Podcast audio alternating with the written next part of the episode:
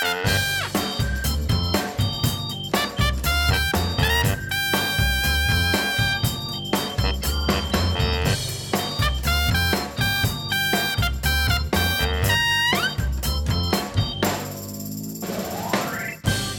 je groot of ben je klein of ergens tussenin? God houdt van jou. Ben je dik of ben je dun of ben je blank of bruin? God houdt van jou. Dat zijn woorden uit een van de vele liederen van Elia Rickert. Ja. En ehm, hier zijn de dikke en de bruine in de CIP podcast. Zo dik ben je toch ook weer niet, hè? ja, nee, goed, goede opening. Dank. Ja, ja, Lekker discrimineren gelijk. ja, daar zijn we van bij Ja. CIP. Overigens waren die Ellie Rick nog niet echt politiek correct, hè, met de blank. Het is wit. Ja, Elia Rickert stamt natuurlijk uit een heel ander tijdperk. Toen mocht je dat nog zeggen. Toen je dat allemaal nog mocht, mocht zeggen. Nu mag je het alleen maar in eh, appgroepen van jongere afdelingen van politieke partijen zeggen. Ja, en dan wordt het uitgelekt en dan Ja. ben je echt een ding naar racist. Ja, precies. Ja. Maar Ellie Rickert halen natuurlijk niet voor niks aan Patrick. Want vrijdag hebben ze afscheid genomen. Ja, Een van de grootste artiesten uit christelijk Nederland in de recente historie. en dat blijven ze ook. Ja. En om hen eh, te bedanken gaan we natuurlijk een paar liedjes laten horen in deze podcast. Absolute En, eh, helden voor mij. Ja, ja, zeker. Voor de duidelijkheid, want we hebben natuurlijk geen camera bij de podcast. Ik ben de bruine en jij bent de dikke. Ja, Om even geen misverstanden te, ja. te Ja, hebben. Dat weet toch iedereen wel? Nou ja, er zijn ook nieuwe luisteraars, hè? Wij gaan natuurlijk, we worden groter en groter. Ja, maar jij staat elke keer met je grote hoofd op zip. Met je bruine hoofd. Als ik een column schrijf bedoel jij? Ja, vandaag nog. Ja, En morgen stik met mijn dikke kop op. Dan weten ze het gelijk. zeker. hey, zullen we maar gewoon naar onze wekelijkse rubriek gaan, Patrick? Ja, leuk. Laat die tune maar komen!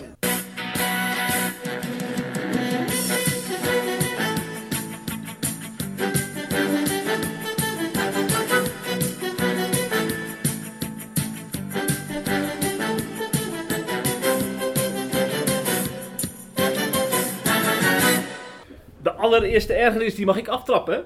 Het gaat over de protestantse kerk in Nederland. De Ik- PKN. Ik heb mij geërgerd aan het grootste kerkverband van ons land. Vertel. Ehm, ja, eigenlijk heeft dat, eh, een, eh, gaat het al terug verder in de tijd, zeg maar. Een beetje in het begin van corona. Ehm, toen vond ik al een beetje dat er in de PKN heel erg zakelijk over corona werd gesproken, zeg maar vanuit het landelijke. Dus eh, er werden wat richtlijnen opgesteld van hoe je nou met die eh, coronacrisis kunt omgaan in de kerk. Ja, met die doop, hè, heel raar. Eerst helemaal niet dopen en ineens gaan zeggen we kunnen de doop Ook, missen. ook dat. Ja, ja. En ik krijg steeds meer te horen, ook bijvoorbeeld van een dominee de Jong, een eh, eh, van de PKN-predikanten die we eh, recent gesproken hebben, eh, dat er zo weinig woorden wordt gegeven aan het gemis. Hè, dat mensen ervaren aan fysiek, dat er, dat er fysiek niet eh, kan worden samengekomen in deze tijd. Dat de kerk eigenlijk gewoon stilstaat op heel veel gebieden. Dat het mensen echt gewoon pijn doet. En ik mis dan gewoon zo'n eh, PKN-scriba als eh, René de Reuver. Die dan eventjes bijvoorbeeld een vlogje opneemt of een artikel schrijft die, die, woorden geeft aan dat gemis, weet je wel. Als voorman van de PKN. Moet hij weer al die toga aantrekken. Dat duurt wel even, hè? Ja, dat zijn lange jurken in de PKN, Ja, hè? ja, ja. En die Goeiedag. moet hij ook altijd aan. Altijd. Bij elke, als hij op Hm. tv komt of zo. Hm. Ik Dan, vind ze wel mooi. over tv gesproken, hij was wel een keer Maar hij bij heeft een speciale. Hij heeft niet zo- hij heeft niet zo'n standaard toga die predikanten hebben in de PKN. Hij heeft zo'n speciale eh, toga. Moet je maar eens kijken als die keer op tv verschijnt. Als, als, als prezes of als eh, scriba. Oké, ik dacht dat hij in een pak verscheen, maar Nee, heb ik dat verkeerd nee, gezien. Nee, heb je verkeerd gezien. Hij was op over tv gesproken, hij was in het begin van de crisis een keer bij op 1 bij Thijs van der Brink. Mhm. En eh, toen zat hij dus naast die arts, hè, die Gor, die eh, bijna dagelijks op tv is eh, tegenwoordig, sinds de coronacrisis. Maar toen viel me al op dat die Gor eigenlijk een soort van de rol van de reuver overnam, weet je wel. Door moed in te spreken in de camera en te zeggen dat de kerk leeft. En de reuver die, die, die, ja, die, die sprak al vage woorden en het bleef maar een beetje bij een zakelijke boodschap over hoe de kerk met de coronacrisis omgaat. Maar ze, ze nemen er niet echt het voortouw hierin, vind ik. En zeker als het gaat om eh, de PKN, toch ook een kerkverband waar mensen heel veel waarde hechten aan liturgie, aan bepaalde rituelen die in de kerk gebruikelijk zijn, mag dat voor mij toch wel iets meer. En er komt nog wat bovenop.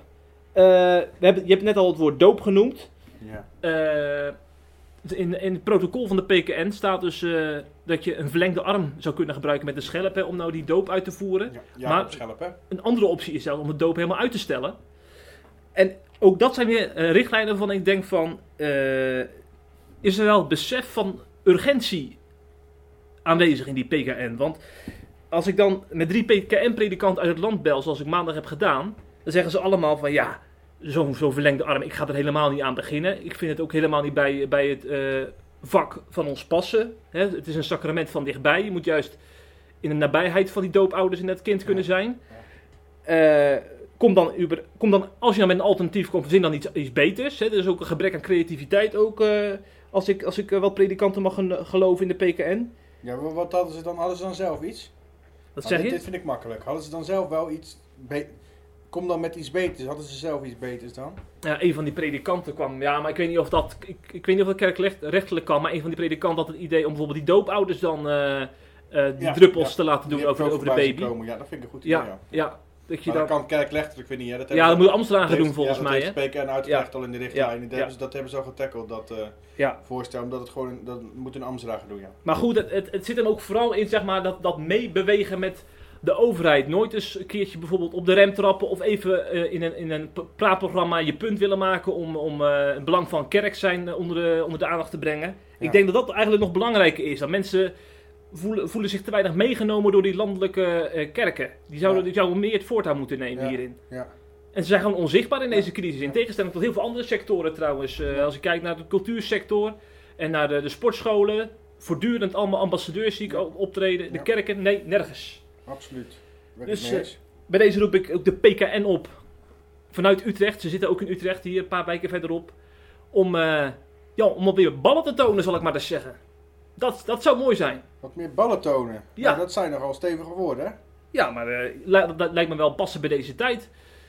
Want inmiddels, eh, inmiddels zijn we wel een beetje over de piek van de coronacrisis heen. Dan kun je wat meer stevige woorden gebruiken, zoals wat predikanten hebben gedaan. Wat we later nog gaan bespreken in de podcast trouwens. Ja, ja. Er zijn heel veel stevige woorden gevallen. Nou, zeg dat. Dus, eh, maar dat straks, want ik ben eerst benieuwd naar jouw ergernis, Ja.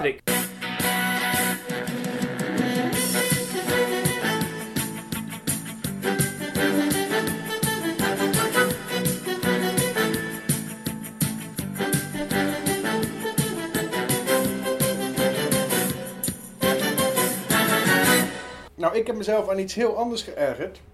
Eh, dat is namelijk aan, aan de leer of theologie in, in eh, heel veel reformatorische kerken.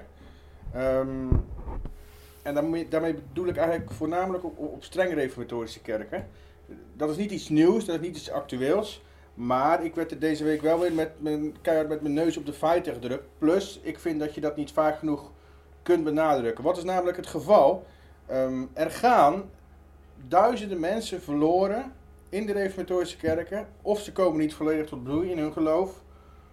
Doordat ze hun hele leven te horen krijgen dat God eigenlijk voor slechts een select groepje eh, zijn zoon zond. En dat Jezus eigenlijk maar voor een paar speciale mensen is De gestorven. Nou, uitverkorenen. de uitverkorenen, ja. Eh, nou, dat is natuurlijk totaal niet bijbels, dat weten we ook. Hè. Jezus zegt zelf, ik ben gekomen om het verloren te zoeken. Ehm, Johannes 3,16, hè, eh, eh, als lief had God de wereld. Er staat in de grondtaal kosmos, dus dat is niet eens alle mensen, dat is alles wat er is. Dus zelfs de dieren en de planten nog, hè. Dus dat gaat, zover gaat Gods liefde. Dus Maar goed, alleen de uitverkorenen nemen hem natuurlijk aan. ja, dat is wat zij zeggen, ja.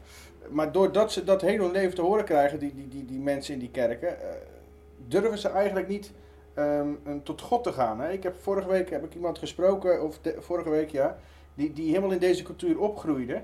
Ehm, en ze vertelde daarover, en het was echt, echt wel heftig om te horen hoor. Die, die, die- had slapeloze nachten, die heeft er ontzettend veel last van gehad in haar jeugd. Omdat ze wist, ik ga verloren en ik wil bij God horen. Maar het kan niet. En ze durfde niet naar God te vluchten. Ze durfde letterlijk niet naar God toe te gaan, omdat haar geleerd was dat dat niet zomaar kon. Hè? Dat er dan eerst iets bijzonders moest gebeuren. Eh, of je moest eerst genoeg schuld ervaren. Hè? Je kent het allemaal. Ehm, en ze vergeleek haar situatie eigenlijk, dat vond ik wel heel mooi. Ja, mooi is misschien niet het goede woord, maar een heel treffend voorbeeld. Ze vergeleek haar situatie eigenlijk met, met, met, met een brandend huis. Ze zei, ik zat mijn hele jeugd zat ik in een brandend huis. Ehm, en van alle kanten werd er naar me geroepen en naar me geschreeuwd dat het huis in brand stond. Er werd zelfs regelmatig gezegd waar de uitgang, wordt, waar de uitgang was. Alleen werd er helaas ook heel vaak bij gezegd dat ze dan niet zomaar door die uitgang mocht gaan. Zo, En dat, ver, is, hè? dat is precies het verhaal. Hè? En, en dat gebeurt echt, echt nog. Ja, elk, elk, elke kerk waar het nog verteld wordt, is natuurlijk eentje te veel. Eh, gelukkig is zij, eh, om het maar gelijk even ehm, af te maken, is zij wel gered. Ehm, en daar moet ik gelijk bij zeggen. En zij is gered niet doordat ze ineens naar een evangelische kerk ging of naar een andere gemeenschap. Maar doordat er in diezelfde reformatorische kerken en gemeenschappen gelukkig ook nog heel veel dominees, heel veel ouderlingen, eh, heel veel andere mensen op jeugdverenigingen enzovoort eh, zijn. Die wel vrijmoedig Jezus als reddingsboei aanprijzen, de Heer Jezus als reddingsboei aanprijzen bij die mensen. Hè. Dus laten we dat Ja. vooral niet vergeten. Mhm. Want zij is gewoon in haar eigen kerk door een predikant die, haar, die wel tegen haar zei dat ze zomaar naar de Heer Jezus mocht vluchten. eh, is zij uiteindelijk gered. Ehm, dus ik wil daarbij wel gelijk zeggen dat ik hoop dat de mensen die, dat, die zo zijn, dat die wel in die kerken blijven. Want anders zijn die kerken dadelijk helemaal reddeloos verloren. Zeker. Juist is daar wel- zijn deze mensen nodig. Ja, precies. precies. Ehm, en, en wat ik ook nog wel opvallend vind, eh, want als daar nou eens een opwekking komt, hè, en die kringen, die reformatorische kerken, dan, dan worden dat echt geweldige getuigen van Christus. Daar ben ik echt van overtuigd. Want ik zie die mensen eigenlijk, dat klinkt misschien een beetje raar, maar ik zie die mensen als potentiële superchristenen. Eh, als ik naar ze kijk, eh, ze kunnen ongelooflijk rotsvast op God vertrouwen. Als ze in diepe problemen zitten, echt, echt, echt diepe problemen, en huwelijksproblemen. eh, mensen om hen heen die sterven, die ziek worden, hebben ze een rotsvast vertrouwen in God. Ehm, ze zijn enorm praktisch met anderen bezig, met mensen helpen, met er voor elkaar te zijn. Het zijn hele hechte gemeenschappen vaak. Alleen die geloofszekerheid, hè, dat is het probleem. Dat, tegelijkertijd is dat heel gek dus. Hè? Dus dat je helemaal in de problemen zit en dat je dan nog zegt... Ik heb vertrouwen dat God voor ons het juiste pad uitstippelt. Maar dat je tegelijkertijd niet kan zeggen... Ik heb vertrouwen dat God mijn ziel redt. Ja. Snap je? Dat is Ja, echt heel ja, ja. vreemd. Maar dat komt dus eh, eh, door wat ze, wat ze geleerd hebben. Ja. Ik, volgens mij heb jij er deze vorige week ook een interview over gehad met dominee Kater. Ja, Dacht en ik. hij stelt toch om de kerk in Arnhemuiden. Ja, ja. Ja, ja die, die, die had, daar heb je het ook daarmee over gehad. Hè? Toen vroeg jij daarna, toen da- jij dacht dat het een beetje specifiek in Zeeland was. Dat, dat, die, Ja. die, die twijfel, dat is Hmm. natuurlijk niet helemaal zo. Het ligt meer in de kerkverbanden dan in, in, Ja. in de regio. Ehm, en hij zet er ook wel hele mooie dingen over, hoor, moet ik zeggen. Die, die, die zei, is het een bepaal- bepaalde angst voor zelfbedrog, hè, wat ik al zei net.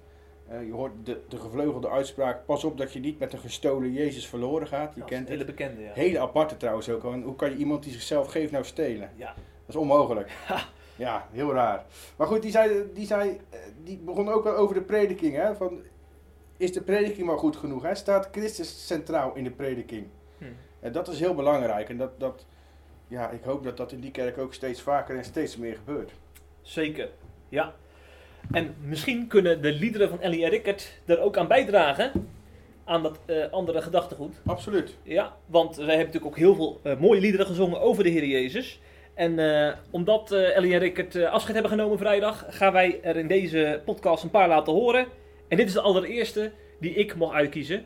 Zoals klei in de hand van de pottenbakker. Zoals klei in de hand van de pottenbakker, zo ben jij in mijn hand, zegt de Heer.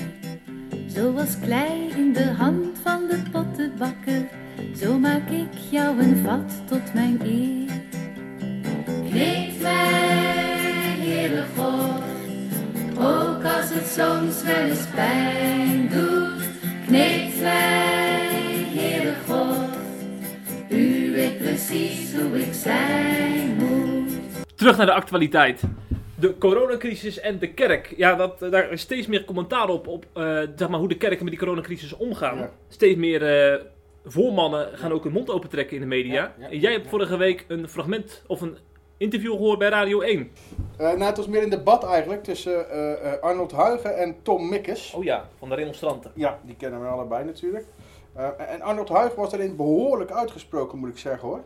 Ehm, hij zei dat, dat kerken zich eh, ehm, netjes aan, de, aan, de, aan alle regels en alle voorschriften, het waren niet alleen regels, maar ook adviezen, hè, ehm, van de overheid hadden gehouden. Maar, zei hij, het duurt nu te lang, al maandenlang. Ik zie bij kerken soms de neiging om het braafste jongetje van de klas te willen zijn. Het toppunt voor mij is wat er gebeurt rondom dopen. De landelijke kerk heeft een richtlijn uittoegaan, dat jij het net ook al over hè, dat je moet dopen met een stok van een meter en dan ook nog een schelp eraan, omdat je op die manier afstand kunt houden. En hij zei, hij begreep, net als heel veel andere predikanten, helemaal niets van die richtlijn. Want, zei hij, als een kapper zometeen 20 minuten lang aan mijn haar kan en mag zitten, dan lukt het ook wel om 10 seconden lang met daarvoor ontsmette handen dit heel belangrijke christelijke ritueel uit te voeren. Ik vind dat daarin wordt overdreven en dat kerken niet moeten worden vergeten bij het ontdoen van de lockdown, oftewel het versoepelen van de maatregelen. Ehm, nou, Mikkes was het daar absoluut niet mee eens overigens. Die, die vond juist eh, dat de kerk achteraan aan moest schuiven. Typisch remonstrants natuurlijk weer. Dan kun je wel een fragmentje van die mikkers laten horen. Ja, doe dat. Kijk, vanuit het geloof hebben we jarenlang verkondigd dat eh, wachten, geduld hebben en offer brengen, dat dat belangrijke waarden zijn. Mozes zat 40 jaar in de woestijn, Noach zat ook een hele tijd op die ark. We zijn pas net begonnen. We zijn pas net begonnen. Ik denk dat wij een voorbeeld kunnen zijn hoe- wat wachten precies is. Want we doen net alsof die corona nu verslagen is. Maar we vinden eigenlijk diep in ons hart dat we lang genoeg gewacht hebben. Maar dat virus is er nog steeds. En het allerbelangrijkste vind ik, er zijn op dit moment ondernemers Amos. Die s'nachts wakker liggen omdat ze geen inkomsten hebben. De sportscholen zijn nog dicht, de horeca is nog dicht. Om dan als kerken te zeggen, wij willen open. Terwijl feitelijk gezien, ik loop met mijn inkomen op dit moment nauwelijks risico. Ik krijg gewoon betaald. Eh, ik, ik lig s'nachts niet wakker voor, over voor financiële zorgen. En dat geldt wel voor andere mensen in dit land. Maar Meneer Huigen, het is veel belangrijker dat de sportscholen open gaan dan dat de kerken open Nou, gaan. dat, dat denk ik niet. Maar dat kun je toch ook niet tegen elkaar wegstrepen? Het is toch niet zo dat kerken dicht moeten blijven... omdat er bepaalde anderen nog niet open Nee, ik, kunnen? ik heb het over de volgorde. Ik heb het Ja. over het feit dat het, we weten nog niet of de maatregelen die we nu nemen, die voorzichtige openstelling, wat de gevolgen daarvan zijn. Dus we zijn heel voorzichtig dat het volume weer een beetje aan het opendraaien. Ja. Dan vind ik dat we als kerken terughoudend kunnen zijn. Er zijn alternatieve manieren om samen te komen. Wij zijn toch een beetje van de laatste zullen de eerste zijn en omgekeerd. Maar het is toch niet zo dat ehm, ehm, mensen dan naar een sportschool kunnen... en dus niet naar de kerk? Ik, ik snap niet waarom je dat tegen elkaar zou ik, moeten ik wegstrepen. streep het tegen elkaar weg, omdat een kerk is, is geen ondernemer. Wij hebben, daar hangen onze inkomsten niet van af. En onze economie die staat op omvallen. Maar waarom kan het niet... Meneer eh, Huigen bedoelt volgens mij te vragen... waarom kan het niet tegelijkertijd? Ja. Omdat op dit moment, ik ben geen viroloog... maar ik begrijp dat we heel voorzichtig moeten zijn... met die openstelling van de samenleving. Het kan niet in één keer. We moeten het fasegewijs doen. Nou, en dat- dat dan beslist zeg ik, helemaal laten niemand, we dan maar- als laatste gaan. Dat is chic. Maak Maar- een campagne. Wij wachten wel. Ja, dit is op zich natuurlijk eh, een hele, hele vreemde vergelijking. Hè? Eh, het een sluit het ander niet uit. Hij doet nu net alsof, ehm, als wij als kerk zeggen, we wachten even, we maken er zelfs een campagne van.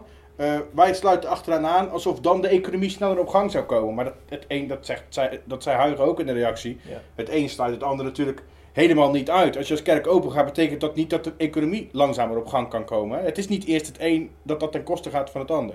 Ja, ik snap Dus is Maar op het punt maakt hij dit stuk of vier keer in Ja, dat, in hij, dat hij, wou- hij debat. bleef daarop terugkomen. Maar ik, ik, ik begreep het aan het eind nog nee, niet hoor. Nee, Huigen bleef het ook elke keer herhalen wat ik nu zeg. Van het Ja, sluit het een sluit het ander helemaal niet uit. En dan zegt hij jawel. En dan ging hij weer verder. maar eigenlijk zegt die Mikkers dus, de kerken vers- zorgen ervoor dat die armoede in Nederland erger en erger wordt. Dat is toch wat hij dan eigenlijk zegt? Ja, hij zegt eigenlijk, als we snel open willen, beschermen, we, beschermen we niet de mensen voor wie armoede dreigt. Ja. En misschien bedoelt hij wel, kan ik me zo voorstellen hoor, als wij snel open gaan en we dragen weer bij aan de verspreiding, eh, betekent dat dat we weer terug in lockdown moeten, dat de economie niet op gang kan komen, dat mensen in de armoede terechtkomen. Ik denk dat hij zoiets Ja. bedoelt. Ja. Maar hij bracht het een beetje alsof, eh, ja, eerst de economie op gang en dan mogen de kerken weer. Want dan, daarmee helpen we ze. Maar dat, is een beetje, dat, dat was een beetje heel onduidelijk, ja. Ja. En zo onduidelijk dat het eigenlijk geen debat meer werd, want we daardoor langs elkaar heen praten. Nee, ja, ja, En ik vond het juist wel geschikt onderwerp om hier eens inhoudelijk op door te gaan. ja, die Huigen zegt. absoluut. Ja.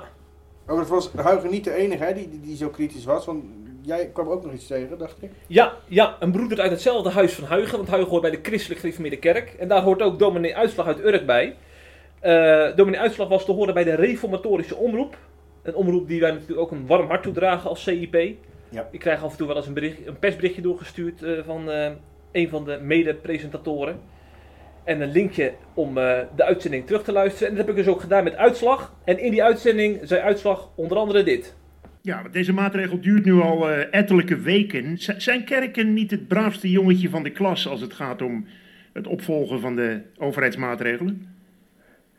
Ja, of ze het braafste jongetjes zijn van de klas, maar ze zijn ook vooral wel heel erg braaf. Hè? Want als we bekijken de artikel 6 ook van de grondwet, die geeft toch uiteindelijk wel eh, duidelijk aan dat de positie van de kerken toch wel aardig eh, verankerd ligt. En dat de overheid in dat opzicht eh, zich niet ehm, eigenlijk mag bemoeien met eh, de inrichting van de eredienst. Ook Ja. met het beperken van het aantal ook, eh, bezoekers van de eredienst.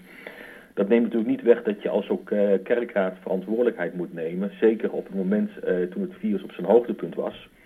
Maar ehm, ik denk wel, het verbaast me ook wel dat de kerken zo gedwee de overheid volgen.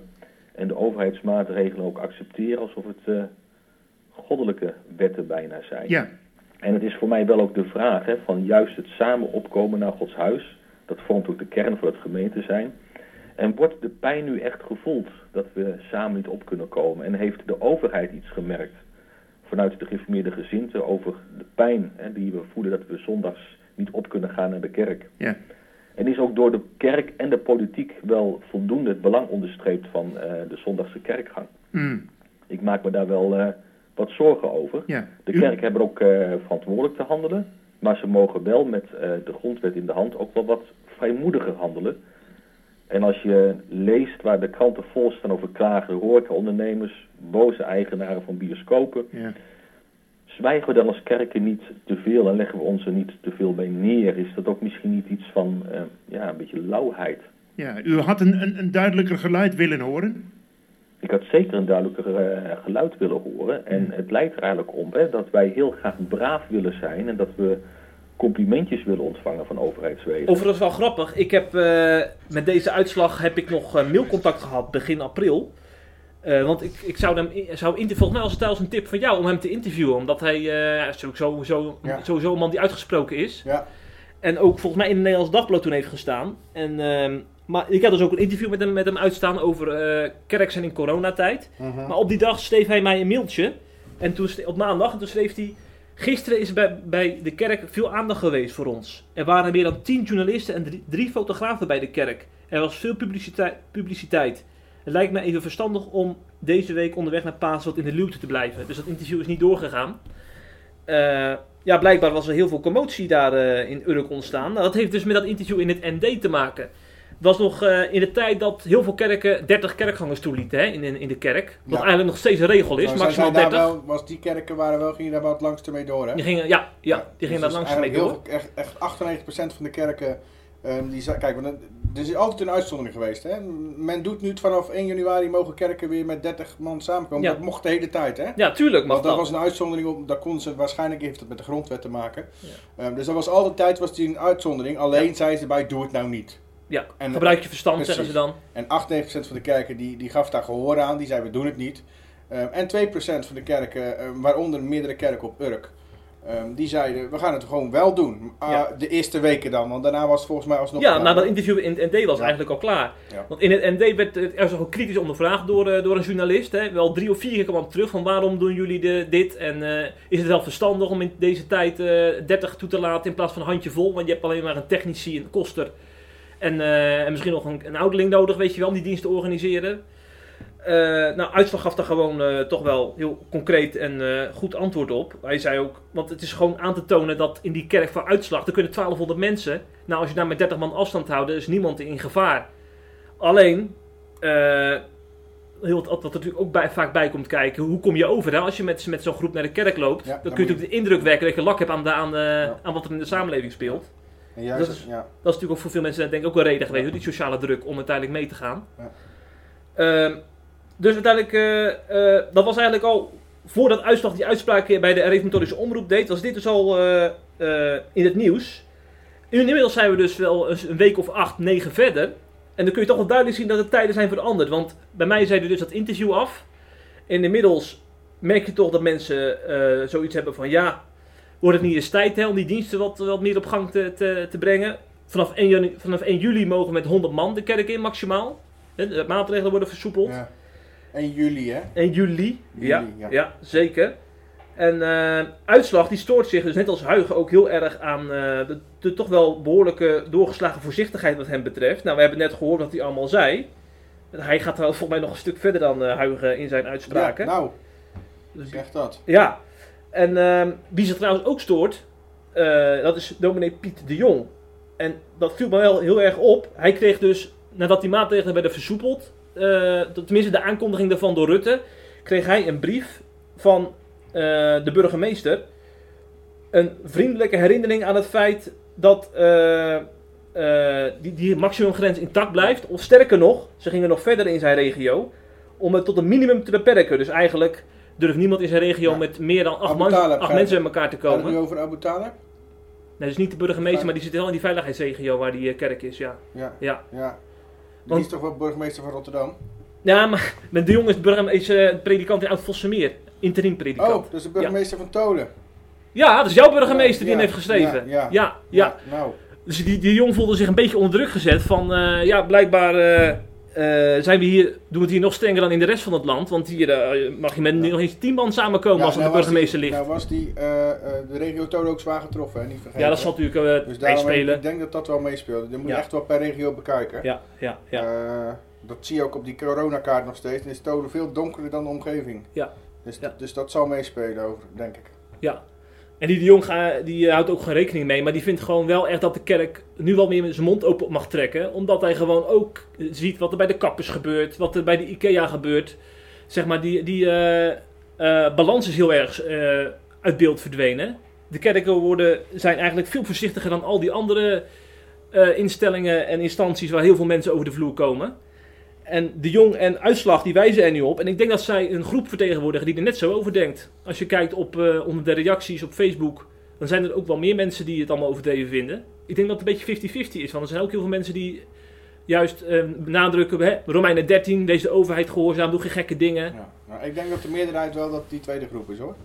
Ja, denk die- je dat? Dat de mensen die zeggen het is allemaal overdreven, toch wel een kleinere groep is. Alleen ze zijn wel wat nadrukkelijker aanwezig. Dus welke groep is nou groter volgens jou? De groep die zegt we moeten de overheid gehoorzamen. Ja. Dat denk ik. Ik denk dat die verreweg het grootste is zelfs. Ja, die ik andere denk groep. alleen dat die andere kleinere Ja, groep die zeggen dat die veel luidruchtiger aanwezig is. Ja, ja. Snap je? Ja, nee, dat zou goed kunnen wat jij zegt, ja. Ja. Ehm,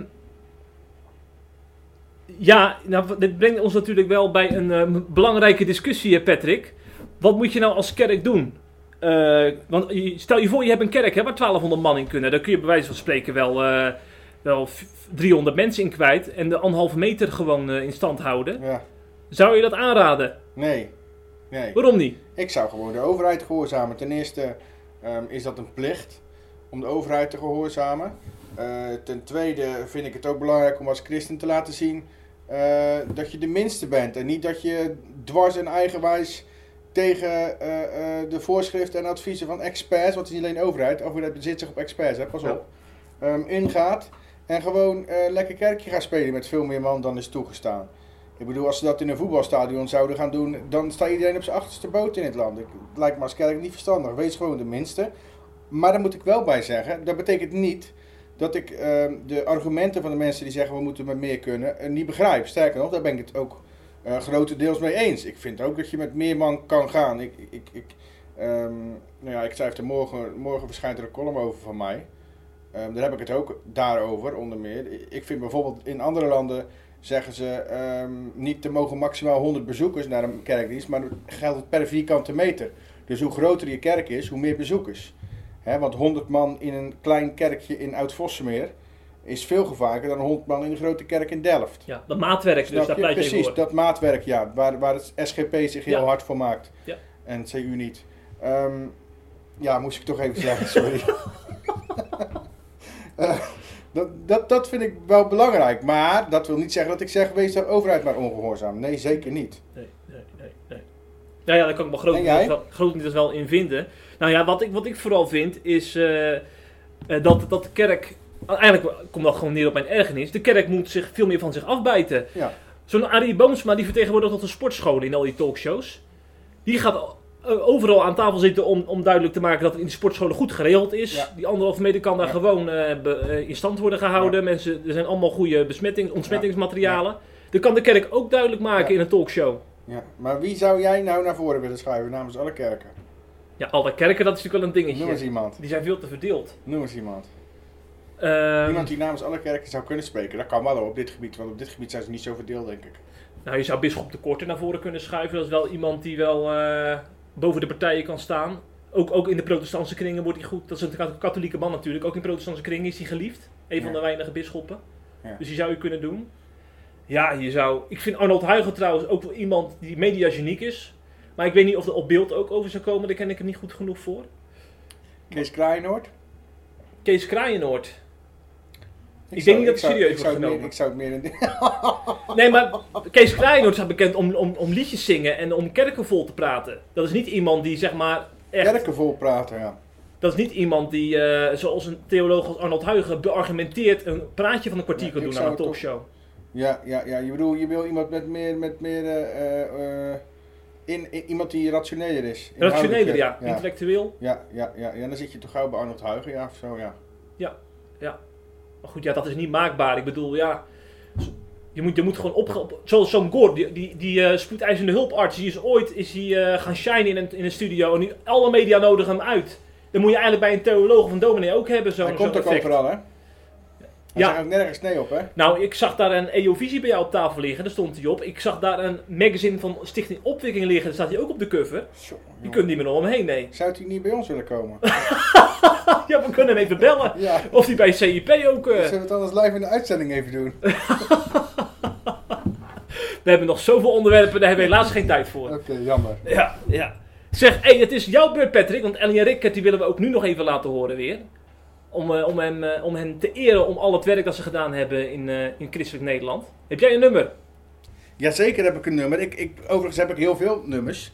Eh, ik vond het echt moeilijk om te kiezen, want ik heb ontzettend veel eh, jeugd- en tienerherinneringen ook nog aan en Rick. Met heel veel mooie liedjes waar ik, die, die ik nog steeds uit volle borst mee kan zingen als ik ze hoor.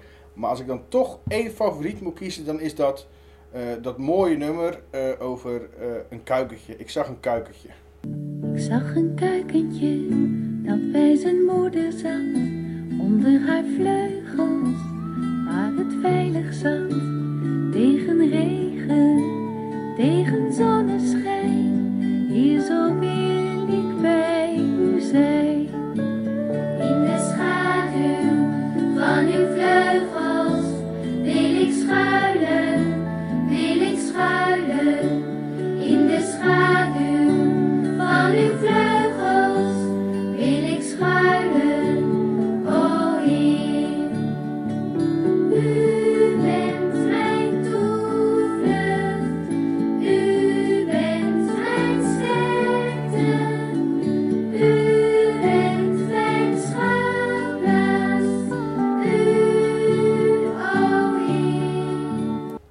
Ellie Rickert waren zelfs bij de NOS, hè? Afgelopen weekend. NOS heeft eh, Ellie Rickert gebeld. Dat vind ik toch wel mooi. Dat, Echt waar hebben ze Ja. dat gedaan? ja, ja, ja. Dat ze blijkbaar zijn ze zo groot dat ze door de NOS zijn geïnterviewd over hun afscheid. Ja. Moesten ze wel lang zoeken op die lijst. De lijst. De lijst! De zwarte lijst zou je Dat bijna is de denken. zwarte lijst, letterlijk. Waar alle gekleurde eh, Nederlanders met vrouwelijke geslachtsorganen op staan. Er zijn heel veel mensen die niet weten waar we het nu over nee, hebben. Nee, nee. Nou, dan gaan we dat maar gewoon even uitleggen, Jeffrey. We hebben het over de zogeheten Divi-bokaal.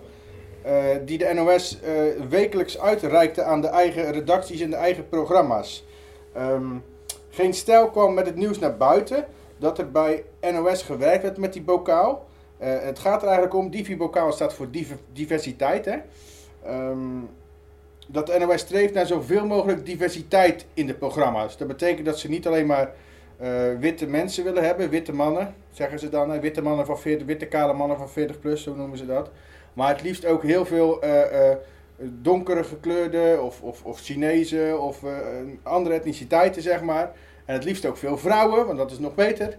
Ehm, en om dat te stimuleren onder redacties van de verschillende programma's hebben ze die Divi-bokaal in het leven geroepen. Dat betekent dat elke week een bepaald programma van een bepaalde redactie die Divi-bokaal, dus een wisseltrofee, kreeg uitgereikt.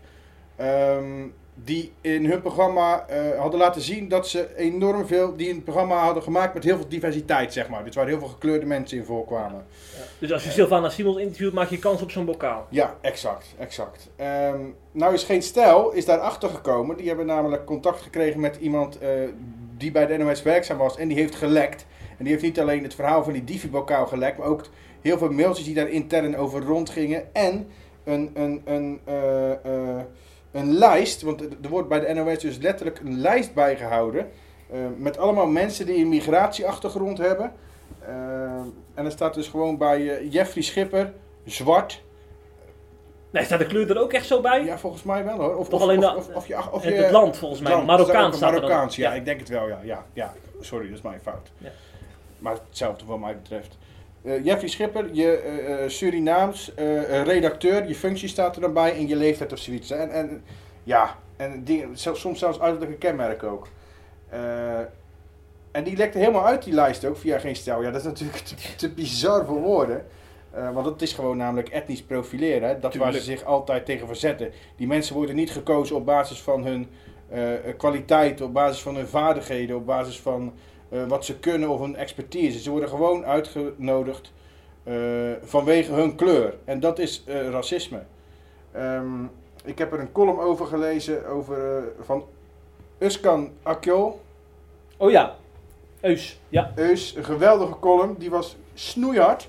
Hij citeerde daar onder meer een, een, een, een, een, fragment of een citaat uit het juryrapport voor die bokaal. Hè? Van, uh, die wordt, werd elke week uitgere uitgereikt. Er stond er een soort juryrapport ook. En er werd er uitgelegd waarom een bepaald programma die, die, die bokaal die week kreeg. Um, en op een gegeven moment stond daarin het zinnetje om in zo'n witte mannenwereld een vrouw te vinden met een migratieachtergrond die ook nog leuk en vlot spreekt, is erg knap. Nou, dat, dat druipt het racisme natuurlijk vanaf. Van het, en dan staat hier eigenlijk, hiermee zegt, zegt, zegt jury eigenlijk, uh, in, dit, in dat wereldje een, een vrouw die gekleurd is uh, en die ook nog eens goed kan spreken en knap is, die zijn bijna niet te vinden. Ja, dat, dat, ja, dat, is, dat klinkt erin door, ja. Dat klinkt erin door. En dat zegt die Uskan dus ook, hè, Eus.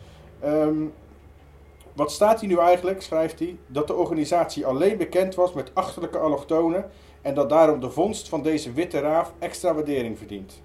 De, de NOS schoffeert met dit diversiteitsdenken iedereen met een kleur die daadwerkelijk iets kan. Het is ronduit een belediging dat er een database wordt bijgehouden van mensen met een bepaalde etnische achtergrond. Het gaat helemaal niet, wat, precies wat ik net zei, hè, het gaat helemaal niet om hun competenties, het gaat om hun raciale achtergrond. Als je het juiste pigment hebt, maar in feite niets, niets kunt, bezorg je toch de roergangers bij de NOS een lekker zelfgevoel, omdat zij jou een podium hebben gevonden. En dat noemde hij elite racisme. Zo. En daar kan ik me helemaal in vinden. Dat zijn nog eens termen. Overigens, allemaal leuk en aardig elite racisme, maar we hebben het nu over de NOS. Maar wat heeft dat nu eigenlijk met christelijke lezers te maken, met onze christelijke doelgroep, Jeff? Ja, want uh, christenen die lezen natuurlijk ook media in hun eigen bubbel. Ja. En dat denk ik met name aan de EO, het Nederlands Dagblad en het Reformatorisch Dagblad zijn denk ik wel de grootste. -huh. En um, nou, daar komen ook niet zo heel veel mensen met een migratieachtergrond tegen. Als we dan uh, net over de NOS hebben gehad, die een lijst hebben samengesteld. Misschien zijn er ook wel mensen die uh, op die redacties aan zo'n lijst kunnen beginnen om wat meer kleur op de, op de krant te brengen, in de krant te brengen. De enige uitzondering trouwens is Samuel Lee. Hij is theoloog les Vaderlands. Die zie ik wel regelmatig voorbij komen. Ik vraag me trouwens af of hij ook een podium zou krijgen als er geen theoloog des Vaderlands uh, zou zijn geweest. Maar dat terzijde. Uh, ik, ik denk dat het heel goed is dat uh, redacties er toch bewust mee bezig zijn hoor. Want vergeet niet dat Nederland inmiddels meer dan 1 miljoen migrantenchristenen telt. Nou, dat zijn er toch wel echt een heleboel. 1 miljoen. En een programma Nieuwsuur heeft een paar jaar geleden hebben ze, zeg maar, Christelijk Nederland hebben ze helemaal uitgericht in zes, volgens mij een serie van zes items. Dus bijvoorbeeld een, een serie over snelgroeiende, een aflevering over snelgroeiende kerken, een aflevering over de Bijbelbelt, maar ook een aflevering over migrantenchristenen. En vond ik trouwens een hele interessante. Daarin kwam uh, Gert Hunning, uh, ChristenUnie raadslid uit Amersfoort, uh, aan bod. En hij ging in Amersfoort een van de 21 migrantenkerken, moet je nagaan. Alleen al een stad als Amersfoort heeft 21 migrantenkerken. Ja, maar dat zijn natuurlijk wel allemaal kerken met 30 personen waarschijnlijk. Ja, natuurlijk ja. zitten die er ook bij. Zeker, zeker. Christenmigranten vormen een vrijwel onzichtbare groep in de samenleving. In de Nederlandse kerken komen ze nauwelijks. Ja, we staan hier in het uh, hartje van de stad, Amersfoort, uh, bij de Sint-Joriskerk. Uh, het is mijn eigen thuiskerk, uh, maar het is wel een kerk die eigenlijk best heel wit is. we hebben wel geteld één Arabier, we hebben één iemand met een, een Molukse achtergrond en dat is het. En voor de rest zijn het allemaal witte, hoogopgeleide uh, mensen. En er zijn wel meer christenen uit andere culturen in Amersfoort? Ja, de, de, we, er zijn er heel veel meer. En de vraag is ook van, van ja, hoe, waar, waar, zitten die? En dus besloot ChristenUnie-raadslid Gert Huning op onderzoek uit te gaan in Amersfoort. We zijn hier bij de Iglesia Basilea. Deze gemeente is uh, Franstalig voor immigranten, mensen die spreken uh, Franse talen. We zijn hier in de evangelische gemeente De Ark, een Indisch uh, uh, Antilliaanse gemeenschap.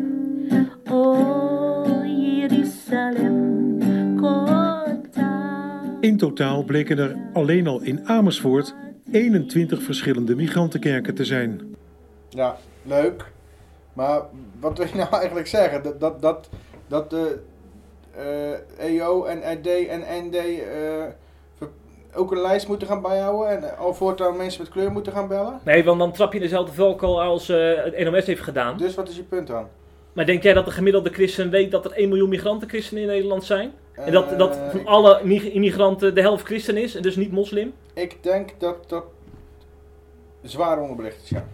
Ik denk dat dat heeft Ja, met, met de ja. media te maken. Ja. Dat denk ik echt. Waarom doen wij het dan niet? Ja, dat is een goeie.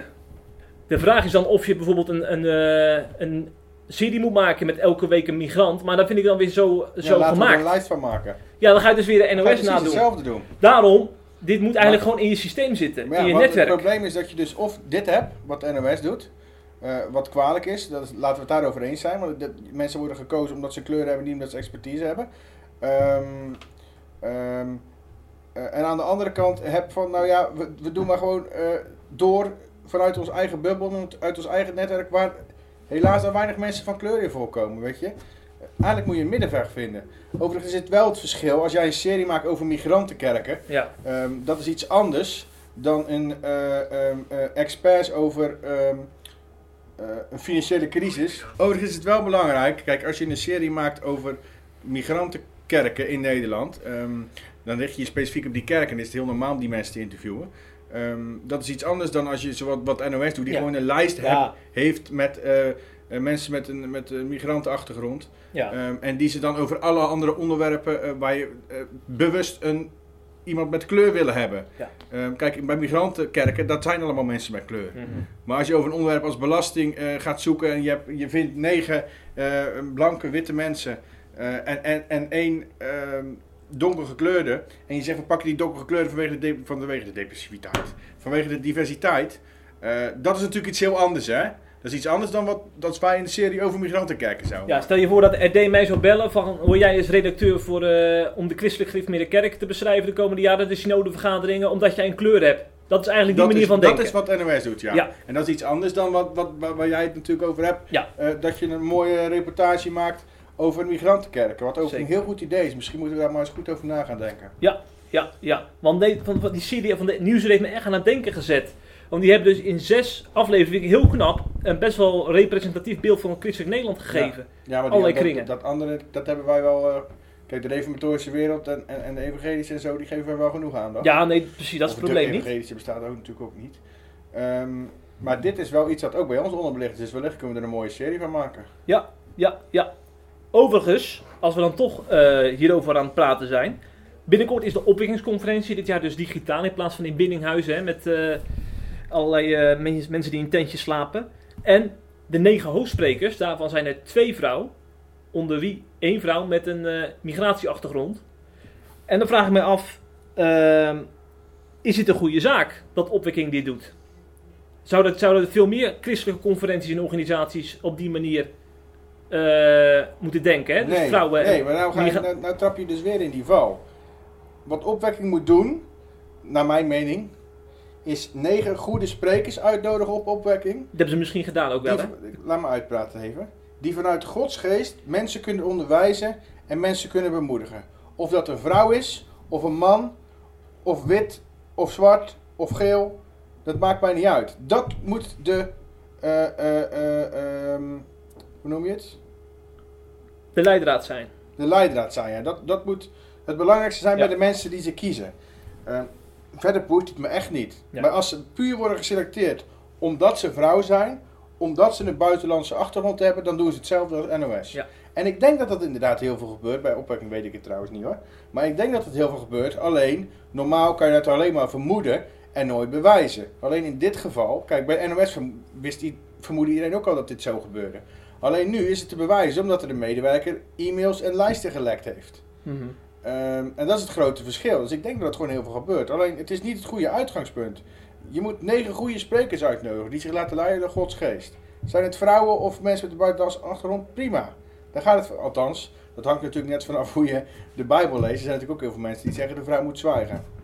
Maar goed, dat heeft niks, die niet direct te maken met diversiteitsdenken. Nee, nee. Dus laten we dat nu even Nee, laten precies. liggen bij deze stelling. Lijkt mij verstandig. Maar je- wat, Ja. jij vindt dus wel dat ze daar bewust op moeten selecteren? Eh, nee, nee, nee, vind ik niet. Maar, maar je moet wel rekening houden met eh, hoe, hoe zeg maar, een foto met negen sprekers overkomt. Hè?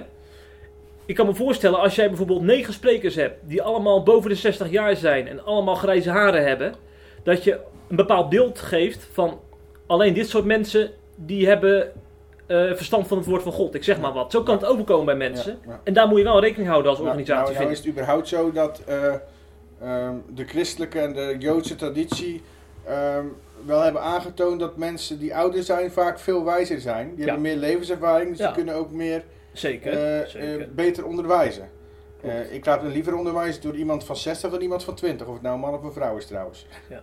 Tegelijkertijd laat ik me liever onderwijzen door een man dan door een vrouw. Waarom? Omdat een man eh, m- begrijpt hoe ik me voel op bepaalde gebieden. Bijvoorbeeld op het gebied van seksualiteit. Een vrouw begrijpt dat niet. Hm. Die begrijpt meer een vrouw. Ja. Dus het heeft niks te maken met dat ik een vrouw minder vind. Ik vind dat vrouwen vrouwen moeten onderwijzen en mannen mannen. Mhm. Ehm, maar ja, je druk gemaakt hoe een foto overkomt. Kom op, Jeff. Het is toch veel belangrijker dat ze goed kunnen onderwijzen en kunnen bemoedigen op zo'n conferentie. Wat maakt jou die foto nou waard? Nou, als, als ik... wel heel prominent vooraan ook weer, die vrouwen. Ja, dat is wel trouwens Dat is heel wel toevallig. opvallend, ja.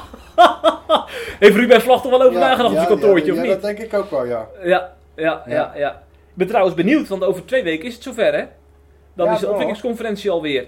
Het is wel een beetje gek, hè, om een opwekkingsconferentie via internet te... Dat is juist, zeg maar, vanwege dat kampeergebeuren, is Ja, het juist iets ja. van, van eh, waar je bij moet zijn Wij geweest. zouden, er, wij zouden er ook heen gaan, hè? Ja. Alleen niet, niet kamperen.